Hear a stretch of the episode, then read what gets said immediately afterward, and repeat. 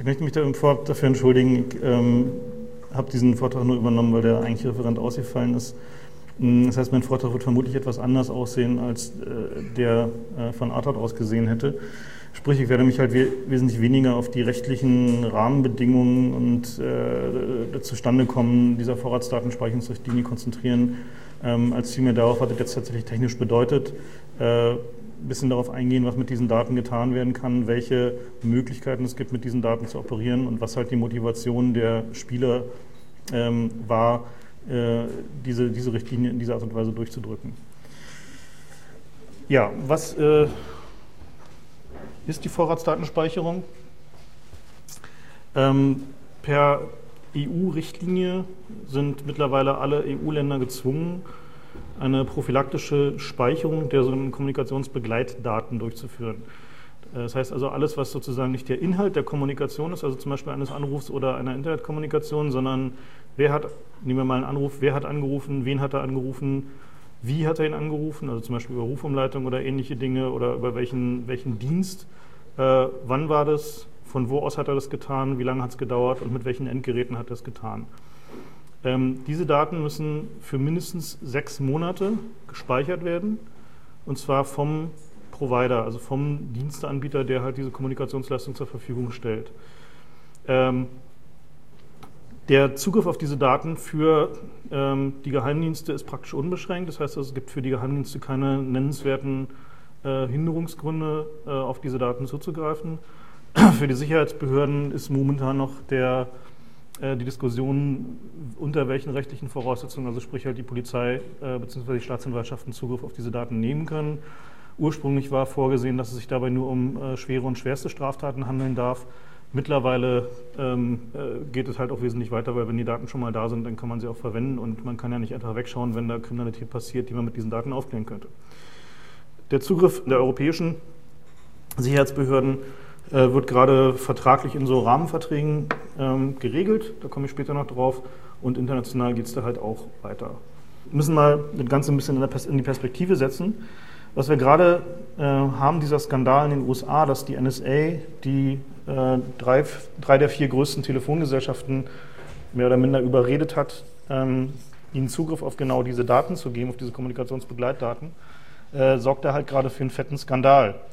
Ähm, das ist genau das, was wir hier als Vorratsdatenspeicherung ganz legal haben. So, das heißt also, alles, was jetzt irgendwie man in der Presse sieht, wo sich alle drüber aufregen, die böse NSA, was machen die denn da?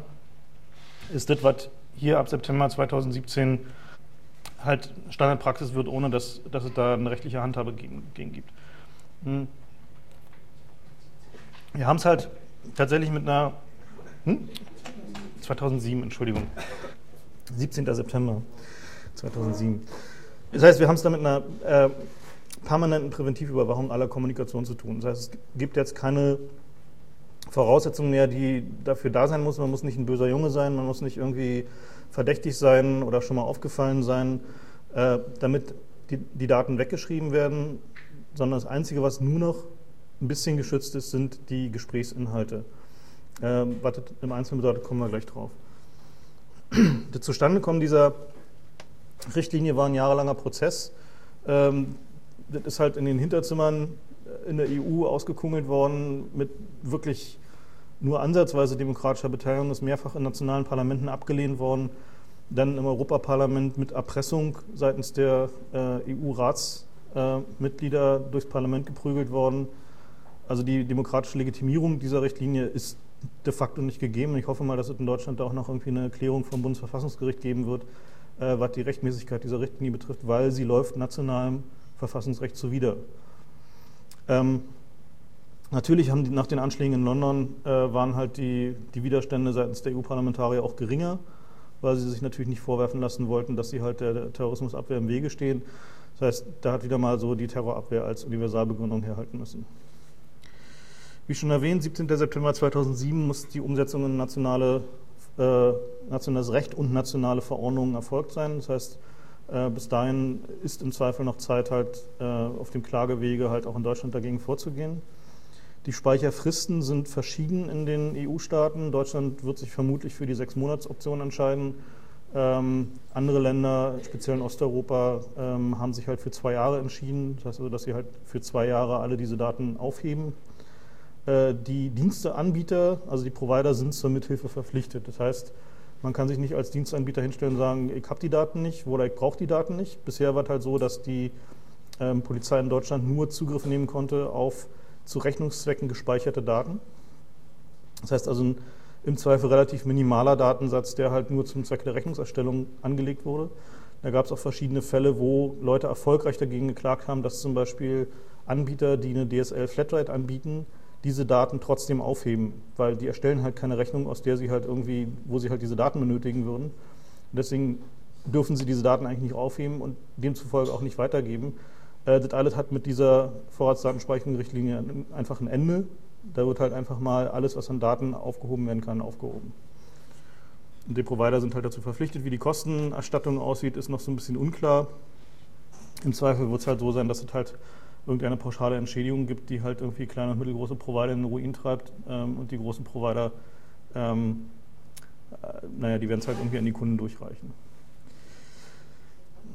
Ähm, kommen jetzt mal ein bisschen zu den technischen Details, weil äh, die sind halt tatsächlich auch interessant, wenn man halt mal verstehen will, was passiert da eigentlich, was ist der Nutzen dieser Daten, wie kann man möglicherweise damit umgehen, im Sinne von, wenn man halt Dinge tun will, die nicht in diesem Speichersystem landen, ähm, wie kann man das tun ähm, und was ist der Stand der Technik bei der Analyse. Momentan sind die Datenformate für die Speicherung dieser äh, Vorratsdaten noch in der Diskussion. In Deutschland ist die Durchführungsverordnung dafür auch noch nicht durch. Ähm, das heißt also, es wird da noch so ein bisschen hin und her gehen, äh, was nun der vorgeschriebene Datensatz für die Überreichung äh, und Durchsuchbarkeit dieser Informationen ist.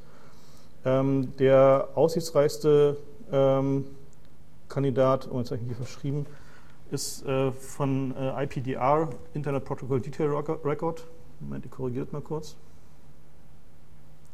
dabei handelt es sich um eine ein standardisiertes Datenformat, wo Binary komprimiert ähm, die Daten, die halt eine Internetverbindung charakterisieren, abgelegt werden. Das heißt also, von welcher IP-Adresse zu welcher IP-Adresse, welches Protokoll, äh, wie viele Daten, ein Timestamp dazu äh, und im Zweifel halt auch der Inhalt der Verbindung kann halt auch in diesen IPDR-Records abgelegt werden. Ähm, Ziel dafür, äh, für die Diensteanbieter ähm, ist es, auf der Basis dieser Technologien ähm, Service-Based Billing zu machen. Das heißt also, der, die ISPs bzw. die Mobilfunkanbieter möchten gerne nicht nur einfach an den Bytes verdienen, die da langflitzen, sondern sie wollen halt zum Beispiel für Videotelefonie mehr berechnen. Oder sie wollen für Voice-over-IP, auch wenn es über IP geht, tatsächlich doch noch gerne ein Zehntel Cent die Minute kassieren oder ähnliche Dinge.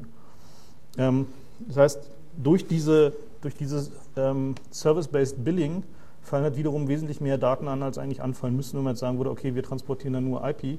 Diese Daten gehen auch in die Vorratsdatenspeicherung. Das heißt, in der Vorratsdatenspeicherung steht da nicht nur, da gab es eine Internetverbindung von IP-Adresse zu IP-Adresse, sondern da steht drin, da gab es einen Voice-over-IP-Call mit diesen und jenen Service-Charakteristiken, mit diesem Codec, ähm, der halt von dieser Dienstekennung, die zu diesem äh, Benutzer zugeordnet ist, zu dieser Dienstekennung mit diesem Benutzer durchgeht solche Dinge können halt in diesen Datenformaten abgelegt werden und die werden dann halt auch da jeweils gespeichert.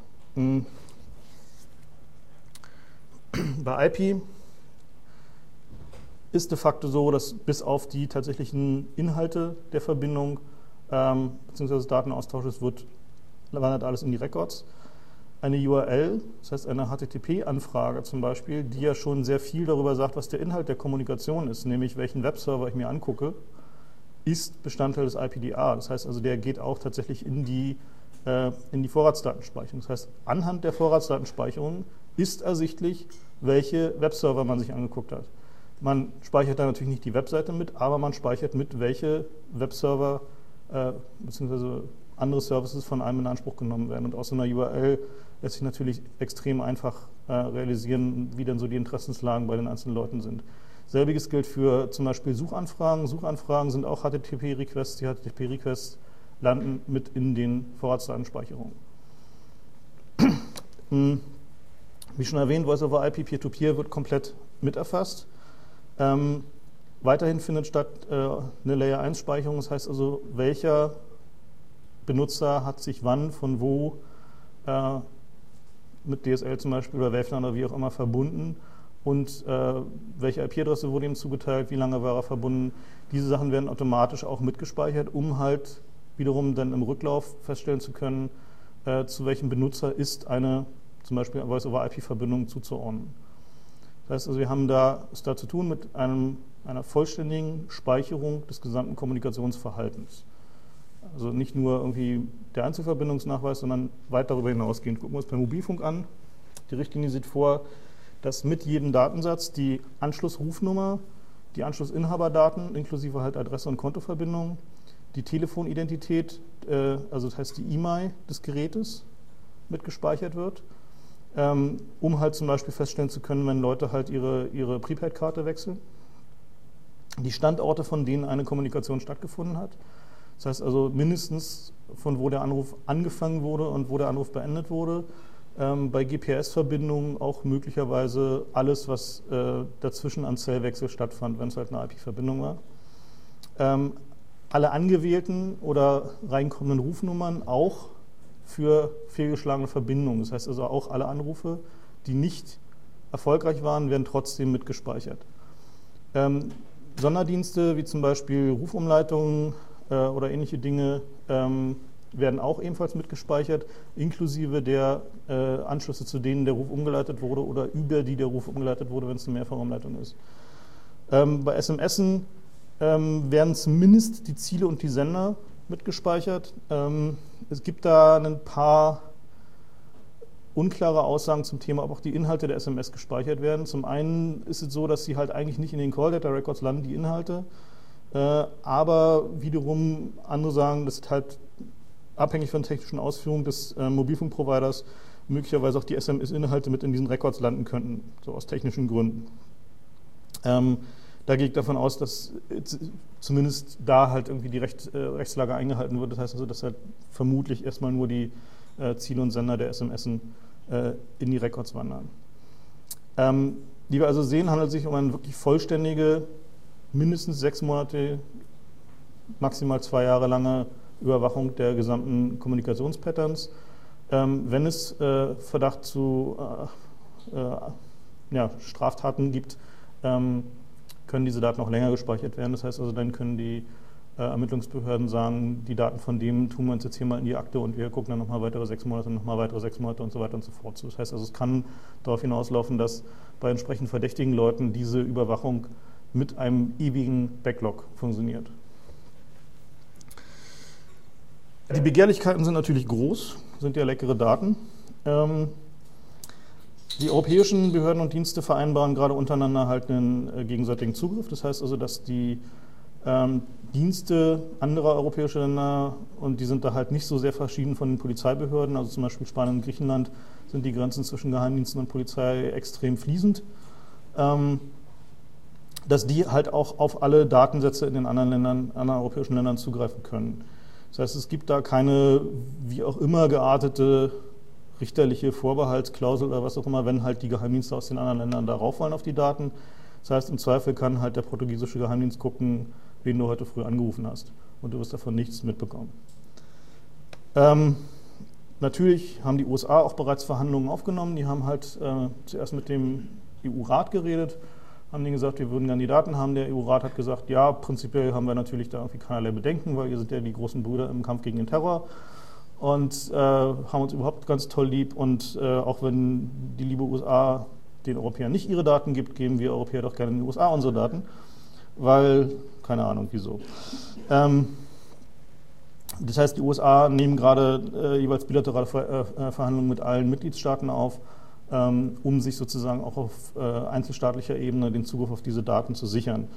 Ähm, die sind relativ weit gediehen. Wir können davon ausgehen, dass zur Umsetzung der Richtlinie 2007 halt äh, auch schon der Datenlink in die USA steht und die halt auch einen direkten Zugriff auf diese Daten haben werden.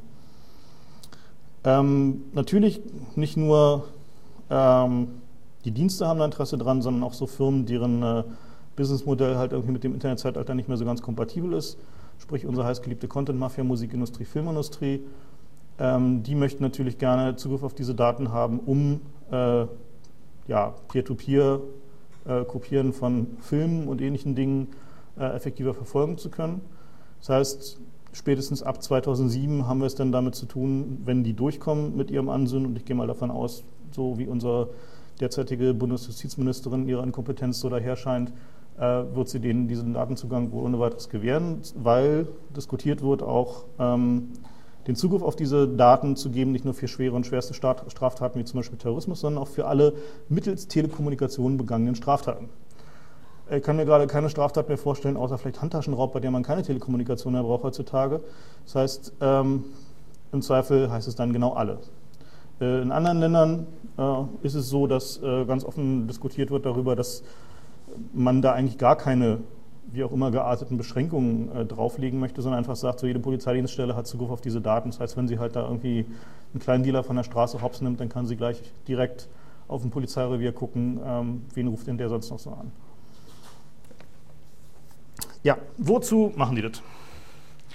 Ähm, die Verkehrsanalyse, das heißt, wer ruft wen wann an und so und von wo, ist ein äußerst mächtiges Werkzeug. Ich komme da gleich noch im Detail darauf, was man also für Daten rausziehen kann.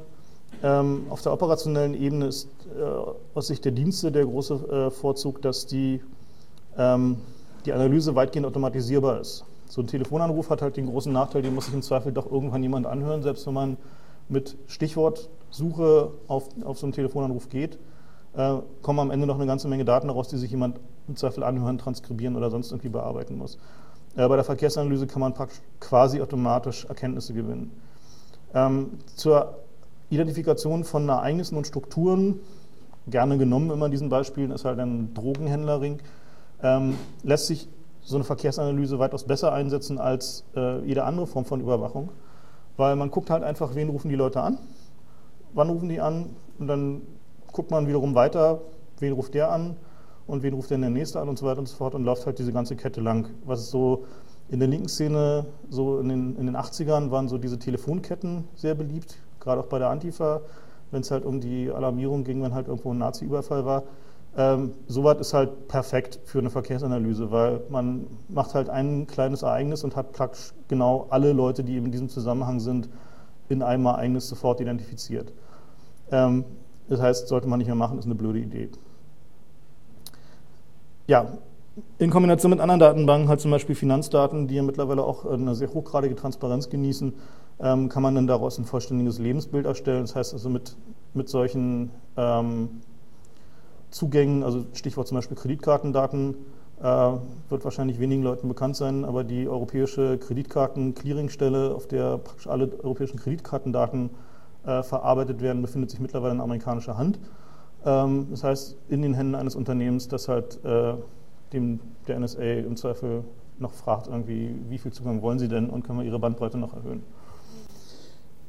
Wir haben also den Zustand erreicht, spätestens September 2007, wo unser Leben vollständig nachvollziehbar wird. Komplett. Die Firmen, die da mit äh, verdienen, äh, das heißt, dieses Equipment liefern für diese Vorratsdatenspeicherung, ähm, sind die üblichen Verdächtigen mit ein paar überraschenden Ausnahmen. Äh, MDocs ist schon lange in, in diesem gesamten Bereich äh, Überwachungstechnologie unterwegs, ähm, kommt ursprünglich aus dem Bereich äh, Telefonabrechnungen ähm, ist halt in verschiedene Skandale verwickelt gewesen, kann man alles im Netz nachlesen. Neu hinzugekommen zur Watchlist ist die Firma Narus, narus.com. Ähm, auf die gehe ich gleich ein bisschen später noch ein. Die sind momentan so die Cutting Edge, was halt äh, Traffic-Analyse von großen Mengen Verkehrsdaten betrifft. Äh, ähm, Berg Newman ist ähm, schon lange dabei, wenn es ums Internet geht. Die machen auch äh, Technologie dafür, Data Mining Geschichten. i2, äh, ehemals Harlequin Software aus äh, Großbritannien, bauen somit die coolste Software zur grafischen Analyse von äh, Zusammenhängen, Gruppen, Telefondaten. Ich zeige gleich noch ein paar Screenshots. Verint, auch eine israelische Firma, ähm, schon lange im Bereich Abhörtechnologie dabei, ist auch wieder halt diesen Vorratsdatenspeicherungen weit vorne mit dabei. Cisco und andere Netzwerkhersteller haben alle Schnittstellen, Equipment und ähnliche Dinge. Das heißt also, da kann man sich mal durch die Produktkataloge gucken und sieht da halt, ähm, was es so an ja, an Dingen da gibt, an Produkten. Jetzt will ich mal ein bisschen auf die Art und Weise des Vorgehens, also wie muss man sich das vorstellen, wenn so ein, ähm, nehmen wir mal einen nicht genannten Geheimdienst mit diesen Daten operiert. Äh, natürlich kurz mal erklären, wie der Prozess der Analyse funktioniert, also wie sozusagen der, der Weg von den rohen Daten bis hin zu einem verwertbaren Ergebnis aussieht. Der erste Schritt ist das sogenannte Targeting, das heißt also die Auswahl eines Ziels. Das heißt, wir brauchen halt erstmal irgendeine Art von Ziel, irgendeinen Angriffs Angriffspunkt, bei dem man halt anfangen kann. Äh, dann gibt es die sogenannte Collection, das heißt also das Sammeln von Daten über dieses Ziel. Das kann alles Mögliche sein, können halt die Vorratsdaten sein, können äh, Abhörangriffe sein, was auch immer. Das heißt, am Ende hat man halt einfach einen großen Haufen Daten über dieses Ziel. Diese Daten werden interpretiert und werden zu Informationen. Das heißt, wer, wann, wo, wie, mit wem, mit welchen Mitteln sind halt die Ergebnisse, die da rauskommen. Das heißt, man gewinnt sozusagen Erkenntnisse über eine Handlung. Das heißt, wir fangen mal an zum Beispiel mit, wir haben halt einen großen Haufen Telekommunikationsverbindungsdaten und wenn wir uns die eine Weile angeguckt haben, können wir vielleicht daraus sagen, okay, der hat, wenn wir zum Beispiel noch die Daten aus unseren Archiven hinzuziehen, möglicherweise sich mit dem und dem getroffen. Wir wissen noch nicht, warum das so ist, aber immerhin wissen wir schon, die haben sich getroffen. Daraus generieren wir neue Collection Requirements. Das heißt also neue ähm, Ziele, um Daten einzusammeln. Okay, wir haben zum Beispiel festgestellt, unser Ziel hat nicht nur eine Telefonnummer, wie wir das vermutet haben, sondern fünf. Das heißt, wir müssen halt mal alle fünf Telefonnummern mit ins Überwachungsraster mit reintun. Aus den Informationen können wir dann destillieren, was ist da tatsächlich passiert? Also was war die Handlung? Wollen die jetzt irgendwie hingehen und einen Atomtransport blockieren oder wollen die eine Bank überfallen oder was auch immer? Und daraus generieren wir dann im Zweifel neue Ziele, um zu sagen, okay, da sind offensichtlich noch mehr Personen mit beteiligt, welche, äh, welche Telefonnummern haben die, die gehen wiederum in die Collection und so weiter und so fort. Ist ein sehr, sehr simplifizierter, äh, simplifiziertes Prozessmodell, äh, kann man noch komplexer darstellen, aber ist mal wichtig zu verstehen, wie halt sozusagen die, die Abfolge der, äh, der Handlungen da passiert. Wenn ihr Fragen habt, meldet euch ruhig, ich ähm, beantworte die auch gerne zwischendurch.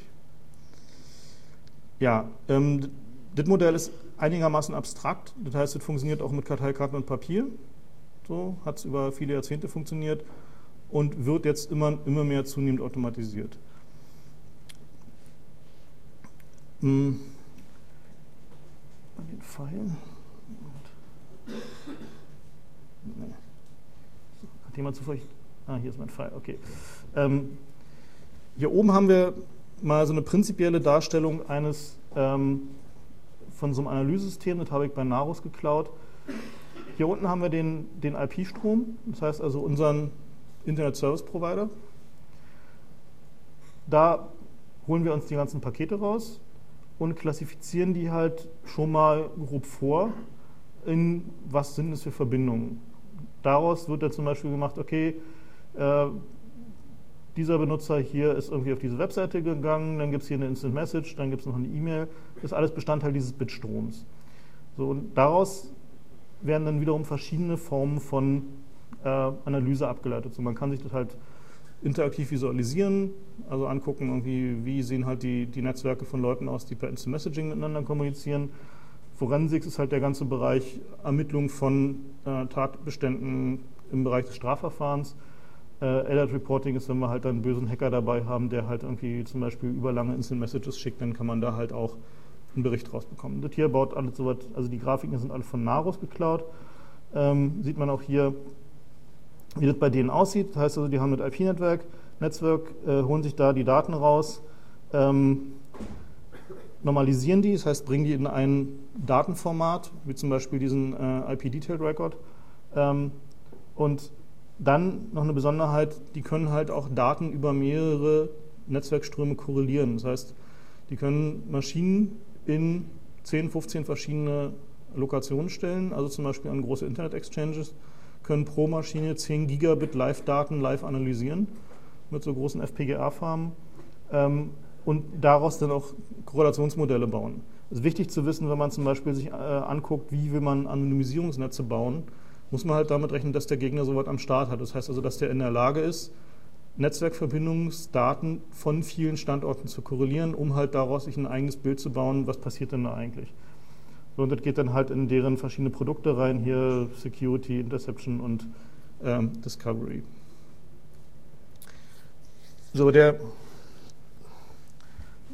so, man kann es wiederum auch andersrum betrachten, welche, welche Daten haben wir hier drin. Verkehrsanalyse hatte ich gerade darüber gesprochen, wer telefoniert mit wem. Kundenanalyse für so eine ISP auch nicht ganz unwichtig, welcher Kunde benutzt welche Services ähm, und welche Protokolle äh, bzw. Applikationen werden halt benutzt. So, das geht dann halt hier in ihr, wie sieht unsere Bandbreite aus. Dann gibt es hier einen Punkt, der ist Enforcement, Enforcement and Provisioning System. Was das bedeutet ist, wenn ich hier sehe, dass hier Skype durchgeht und als Internet Service Provider Skype eigentlich nicht haben möchte, dann kann dieses System mir halt auch die entsprechenden äh, Kommandos generieren, um halt Skype im Netzwerk einfach mal auszumachen.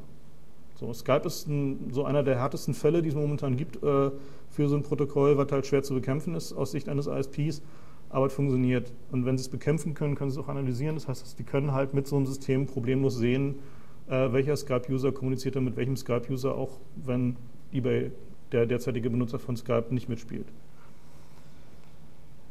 So, wie sieht dann mal so eine, so eine Analyse aus? Ähm, das ist ein äh, Modell, was ich mal aus der Propaganda von i2 geklaut habe, dieses hübsche Analyst Notebook bauen. Ähm, was wir hier haben, ist eine Korrelation verschiedener Datenquellen. So, wir haben äh, Call Data Records und Subscriber Records von, muss mein Fall, von äh, verschiedenen Telefonnummern, ähm, Registrierungsdaten von Autos, so, wo dann demnächst halt auch noch die Bewegung, Bewegungsprofile der Autos dazukommen, zumindest in Holland und Großbritannien, Mobiltelefon, ähm, ähm, Meldedaten und schon wissen wir eigentlich ziemlich viel hier über Mr. Charlie Lean. So, wir wissen auch aus den, äh, aus den Call Data Records zum Beispiel, dass er irgendwie mit diesem Mr. Kirby zusammenhängt. Wir wissen, wo der wohnt, welches Auto der hat, welche Telefone der hat. Und ähm, können hier zum Beispiel sehen, ob es irgendwie da noch einen ähm, äh, Gerichtsverfahren gab, sehen wiederum, wie, mit wem der verbunden ist und so weiter und so fort. Das heißt also, man baut darüber Beziehungsnetzwerke auf, die dann halt auch eine gewisse ähm, Aussagekraft haben, wenn man zum Beispiel vor Gericht muss oder ähnliches. Man kann das halt auch noch äh, sich auf eine Karte malen. Die Grafik von diesem Ding sieht wirklich silly aus, ich weiß das. Das ist also ganz schlimm, aber ähm, die Engine dahinter ist unglaublich. Es ist also so ein fetted Lisp-System, äh, was halt so Entity Relationship Discovery wirklich in einer Art und Weise tut, das einem wirklich die Zähne schlackern. Ähm, hier haben wir so einen typischen äh, äh Drogenkurier-Fall. Äh, das heißt also, wir sehen halt, ähm, wer von hier Amsterdam, äh, die scheint irgendwie mit dem verheiratet zu sein und wohnt in Amsterdam und der ist irgendwie in London und der hat diese Telefonnummer und sie hat diese Telefonnummer und äh, sie kennt noch diesen Menschen und kennt halt irgendwie diese Kuriere und schippt halt von Amsterdam irgendwie tolle Drogen nach London. So. Und hier unten gibt es noch diese Diamond Shipping Corporation, von der wir wahrscheinlich auch nicht genau wissen, was sie tut. Wie sieht sowas bei den Einzelverbindungsnachweisen aus? Hier haben wir mal eine, äh, also beziehungsweise bei den Call Data Records. Das ist eine äh, Analyse über die Zeit von Telefonpatterns. Das heißt, man schmeißt in dieses Werkzeug eine große Menge Anrufdaten rein von den Anschlüssen, die einen interessieren und kommt raus mit, wo ist mein Mausfall? Ähm, also hier oben ist ein Zeitstrahl. Das heißt also, wir sehen hier verschiedene Tage im August, 1993 in diesem Fall, ähm, und sehen halt, zu welchen Zeitpunkten fanden Gespräche zwischen, äh, äh, zwischen den verschiedenen Telefonnummern statt. Und was wir hier halt sehen ist, durch die zeitliche Korrelation von Anrufen hilft es auch nichts, dass zum Beispiel diese beiden Prepaid-Nummern eigentlich nichts damit mit denen hier zu tun haben, sondern wir sehen halt einfach über eine zeitliche Pattern-Analyse, dass offensichtlich hier eine Trennung zwischen den beiden Strukturen stattfand, um halt, der hat zwei Telefone hier ganz offensichtlich, ne? das heißt also, der kriegt seine Kommandos von dem hier und leitet die dann halt mit geringer zeitlicher Verzögerung an seine äh, Associates weiter. Das heißt also, der redet direkt mit dem, also mit dem ganz unten, aber der hier zum Beispiel redet nicht direkt mit dem, sondern mit dem und so weiter und so fort. So kann man halt so eine, sich so eine Bäume aufbauen. Hier haben wir mal den schönen Fall aus diesem ähm, griechischen Abhörskandal, der schon erwähnt wurde. Äh, da haben die Griechen halt die Records genommen, die sie halt irgendwie gefunden haben. Ähm, so sieht soweit unsortiert aus. Das heißt also, hier sehen wir jetzt eigentlich nur wilde Verbindungen zwischen diesen, zwischen diesen Telefonen. Und wenn man da mal eine Weile mit diesem Analyst Notebook raufgespielt hat, dann sieht das halt so aus. Das heißt also, wir kriegen da halt die kompletten Strukturen raus, wer hat wen angerufen, welche Telefone waren auf welche umgeleitet, ähm, welche Anschlüsse wurden überwacht und so weiter und so fort. Das heißt also, die, äh, was die halt gemacht haben, war halt genau diese Analyse auf, auf der ähm, Basis der Daten, äh, die sie halt in ihrem Mobiltelefonnetz vorgefunden haben. Das heißt also, wir können uns darauf einrichten, solche Graphen, deswegen solltet ihr auch nochmal gesehen haben, wie, wie hässlich diese Grafik aussieht, äh, auch demnächst einfach in Gerichtsverfahren und ähnlichen Dingen halt einfach routinemäßig zu finden. Oder, falls ihr Pech habt, in Ermittlungsakten oder ähnlichen Dingen äh, solche Sachen halt vorzufinden. Ja, habt ihr dazu noch Fragen? Welche Firma war das jetzt, diese Software? Das ist die Firma ähm, i2, i2. i2inc.com oder COUK. Inwieweit würde das ein deutsches Gericht anerkennen? Nein, das ist eine Visualisierung ähm, von Daten, die durchaus gerichtsfest vorhanden sein können. Das heißt also, man würde vermutlich, wenn jetzt der gegnerische Anwalt noch ein bisschen fit ist, nochmal hingehen und versuchen, das äh, hin zu hinterfragen. Also können Sie mir dann zeigen, dass tatsächlich dieser Anruf hier stattgefunden hat. Und dann geht der Polizist zu seinem Notebook und klickt irgendwie auf das Icon und dann kriegt er halt den, Satz, äh, den Anruf aus der Datenbank. Dann müsste noch möglicherweise der vereidigte Sachverständige von der Telekommunikationsgesellschaft sagen, ja, das sieht aus wie ein Call, der Rekord, der von uns stammt und dann ist gerichtsfest. Na, eigentlich hat der Anwalt nicht sogar bestätigt, wie hochevident diese Daten sind. Den trauen Sie sozusagen mehr als Zeugenaussagen oder dergleichen. Hat der Anwalt nicht bestätigt. Das ist richtig, ja. Ich war neulich auf einer Veranstaltung bei der Humanistischen Union, hm, wo halt ein paar Anwälte waren, die halt äh, mit ähm, Telekommunikationsüberwachung zu tun haben. Äh, ja, genau, mit den Opfern. Und ähm, die haben halt mir bestätigt, dass äh, vor Gericht in der Tat es praktisch nicht vorkommt, dass solche Daten überhaupt angezweifelt werden. Das heißt also, der Richter, wenn, wenn diese, diese Daten aus der Box kommen, dann glaubt er diesen Daten. Na, wenn, wenn, die, wenn die sagen können, okay, pass auf, wir haben halt irgendwie hier äh, Verdächtigen A und wir können halt zeigen, dass der irgendwie jeden Nachmittag und irgendwie jeden Abend mit irgendwie dem als Großdrogendealer Verdächtigen B Bekannten telefoniert und dann können wir noch anhand von Shipping Records und so weiter und so fort zeigen, dass da halt irgendwie was äh, schiefgelaufen ist. Und übrigens, hier haben wir noch das Foto von irgendwie, die übergeben da gerade ein verdächtiges Päckchen. Dann reicht das im Zweifel schon für eine Sicherheitsverwahrung in Bayern. Ja, und die Lokalisierung, genau. Also es sind schon Leute verurteilt worden in Deutschland äh, wegen Mordes ausschließlich auf der Basis von äh, Location Data Records von Mobiltelefonen. Ne? Also ist halt, diese Daten werden tatsächlich anerkannt. Also man muss, wenn man, muss man wirklich sagen, wenn man äh, vor Gericht mit solchen Daten konfrontiert wird, empfiehlt es sich, die sehr, sehr, sehr, sehr sorgfältig anzugucken, weil äh, die Anzahl von technischen Fehlern, wie mir diese Anwälte erzählt haben, ist sehr hoch. Das heißt also, der, ähm, die Fehlerquote, die da passiert äh, auf Seiten des, äh, des Mobilfunkproviders und auch auf Seiten der Polizei bei der Auswertung, äh, kann schon mal so in der 10% Größenordnung sein. Das heißt also, man kann da wirklich einfach mit falschen Daten konfrontiert werden. Ähm, ja, alles. So einmal komplett verwechselt, falsch zugeordnet, Datensätze fehlen, äh, hat vielleicht auch mal irgendwie die Ermittlungsbeamte, weil es irgendwie gerade passt, mal ein paar Datensätze weggelassen, so Geschichten. Also einmal das komplette Programm.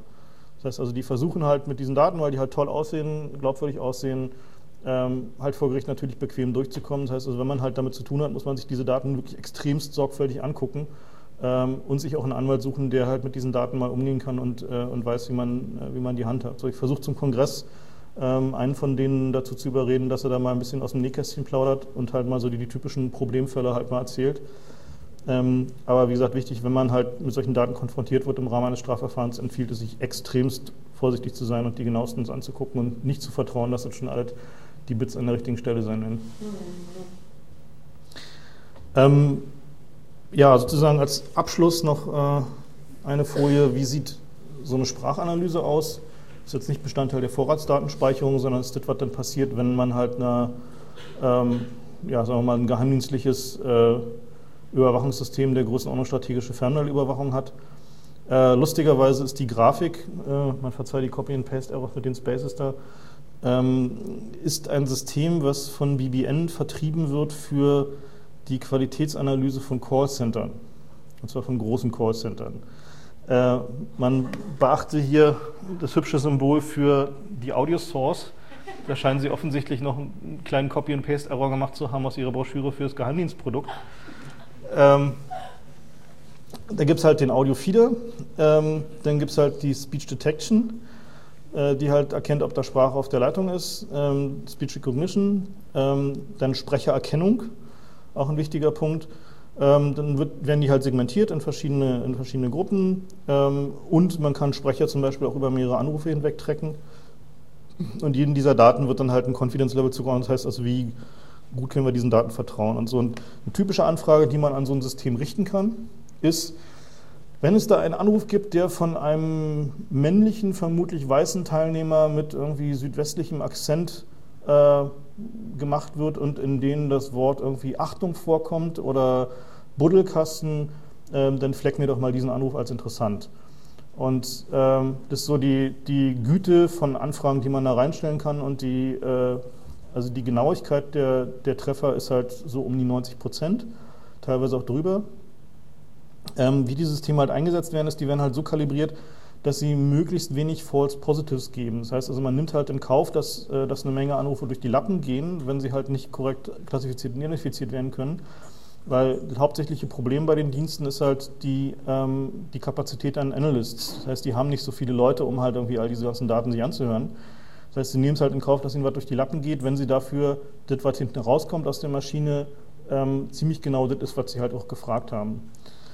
Ja, ähm, das ist jetzt so Stand 2005. Ähm, mir wurde berichtet, dass diese Dinge halt wirklich im Einsatz sind und auch äh, großflächig im Einsatz sind. Ich war bisher immer davon ausgegangen, dass halt äh, Spracherkennung halt nicht in solchen Maßstäben funktioniert und ich muss mich da korrigieren, das ist äh, leider falsch. Das heißt also, wir können davon ausgehen, dass halt auch in der äh, strategischen Fernmeldeüberwachung sowohl Wortbanken, das heißt also Suche nach Stichworten in großen Mengen anrufen, als auch ähm, Sprecheridentifikation funktioniert. Das also, dass wir halt sagen können, den kennen wir. Hm?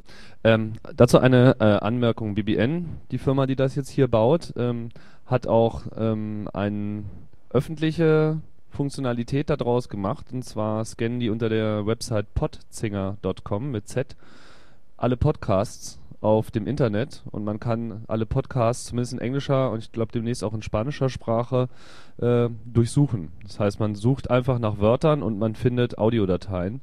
Und das könnt ihr ja gerne mal äh, ausprobieren. Ich habe das schon ein paar Mal gemacht. Das funktioniert ganz ausgezeichnet. Also falls irgendjemand Zweifel daran hat, dass das funktioniert, dann äh, sagt mal irgendwie ein paar englische Wörter äh, in euren Podcast und eine Woche später könnt ihr euch das dann da wieder rausfischen.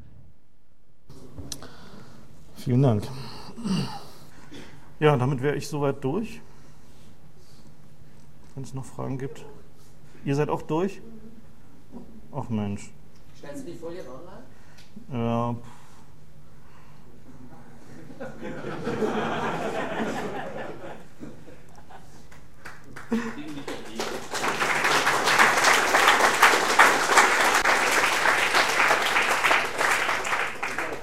Ja. Und zwar, ähm, wenn man sich diese, diese ähm,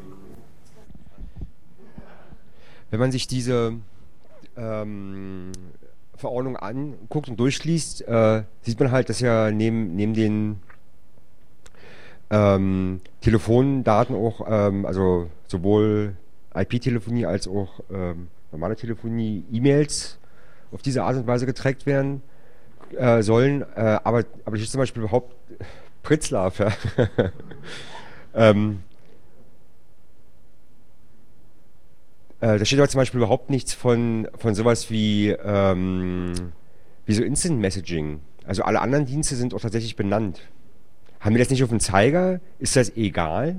Oder verstehen die das nur nicht, dass es sowas auch gibt? Oder? Also die, die, ähm, diese Daten werden mit erfasst. Die ähm, in der Richtlinie ist es so formuliert, dass der ähm, dass auch andere Dienste, also die Formulierung lautete, andere Dienste halt äh, mit erfasst werden sollen. Nur für E-Mail und äh, VoIP haben sie es halt spezifisch genau äh, definiert, weil die Daten sind, an denen sie das höchste, Interesse haben. Aber halt auch URLs, Instant Messaging und so weiter und so fort wird halt auch mit erfasst. Und wenn man sich diese IP Data Record, äh, IP Detail Record Spezifikation anguckt, geht das auch genau alle rein.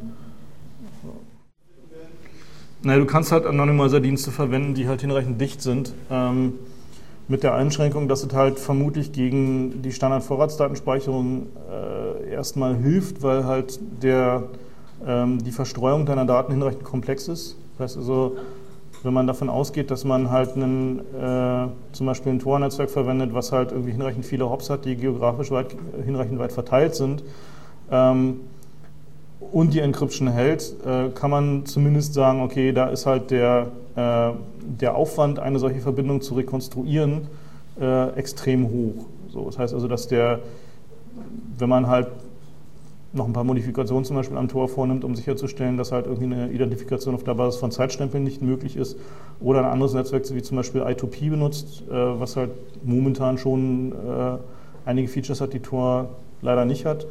Ähm, dann kann man da sicherlich äh, dieser Überwachung halt ein Stück weit entkommen. Also I2P lohnt sich in jedem Fall mal anzugucken. Ähm, das ist halt offensichtlich aus der Verstrader-Szene. Äh, man kann halt schon sagen, dass die Musikindustrie da halt den äh, darwinistischen Druck äh, auf die Technologie-Community aufbaut, äh, um halt äh, sicherzustellen, dass wir halt irgendwie unsere Files in Zukunft auch noch durch die Gegend schieben können. Ähm, da denke ich mal, spielt sich halt in den nächsten Jahren halt irgendwie tatsächlich der technologische Kampf ab wie gut können, können wir diese Anonymisierungssysteme bauen und äh, wie gut können wir die dagegen schützen, dass sie halt äh, mit juristischen Druck oder ähnlichen Dingen platt gemacht werden. Eine andere Lösung haben wir da einfach nicht. Also wir können versuchen, diese Vorratsdatenrichtlinie in Deutschland zu kippen. Das werden wir sicherlich auch probieren. Ähm, mal gucken, ob das Bundesverfassungsgericht irgendwie den Mut hat, irgendwie zu sagen, irgendwie, das könnt ihr aber einstecken. Ähm, die letzte Entscheidung halt zum Thema ähm, Location Privacy, wo Sie gesagt haben, die Polizei braucht eigentlich keine weiteren rechtlichen Voraussetzungen außer Verdacht einer Straftat äh, für den Einsatz von GPS-Wanzen, deutet darauf hin, dass äh, vermutlich das Bundesverfassungsgericht eher denkt, dass nur der Inhalt der Kommunikation der Vertraulichkeit unterliegt, nicht aber die Tatsache der Kommunikation. Müssen wir mal gucken. Also auf jeden Fall wird es da Ja, okay, also ist offen. Ne? Also vielleicht haben wir Glück. Vielleicht äh, können wir uns alle wirklich im, im, Herbst irgendwie unsere Ich bin Fan des Bundesverfassungsgerichts T-Shirts anziehen. Ähm, aber. okay, da, hat er jetzt, da hat er jetzt nur Text gefunden. Also er durchsucht natürlich nicht nur das Audio, sondern auch so die Metadaten. Er klingt, die stehen da in der Datei Ja, er klingt sehr verrauscht, der Podcast. Also ich habe jetzt nur kurz einen Fetzen gehört und der klang halt sehr wie irgendwie, als wenn er irgendwo in einer Halle mit vielen anderen Leuten steht. Also vielleicht, wenn man telefonieren will, am besten sich in den Bahnhof stellen, dann haben die offensichtlich die Worterkenner ein bisschen. äh, Nochmal bitte? Ja, die, also die, welche CD das ist, dann kennst du die, die wieder raus. ja, also ich schätze mal so, so einfach Codec-Frames, die halt so ein bisschen klingen wie menschliche Sprache, könnten halt auch ein Problem werden. Aber kann man die Software irgendwo mal zum Spiel? Welche? Dieses I2P-Zeug, naja, ist ein bisschen schwierig. Also die kostet halt echt ein Heidengeld und die rücken halt keine Demo-Version raus. Halt äh, die, kost, die Basisversion kostet äh, 6.500 Euro, Single Seat. Und die Full Suite mit allen Modulen, also Datenbank Import von Call Data Records, äh, Geolocation Modul und so weiter und so fort, kostet so 14.000, 15.000 Euro Single Seat. Ist halt so ein bisschen teuer. Und dummerweise machen sie ihr Copy Protection Scheme in den Files. Das heißt also, die laden sich halt auch Executables in die, in die Files rein. Das heißt also, da hat man schon ein bisschen zu tun zu brechen. Nun ja. Oh.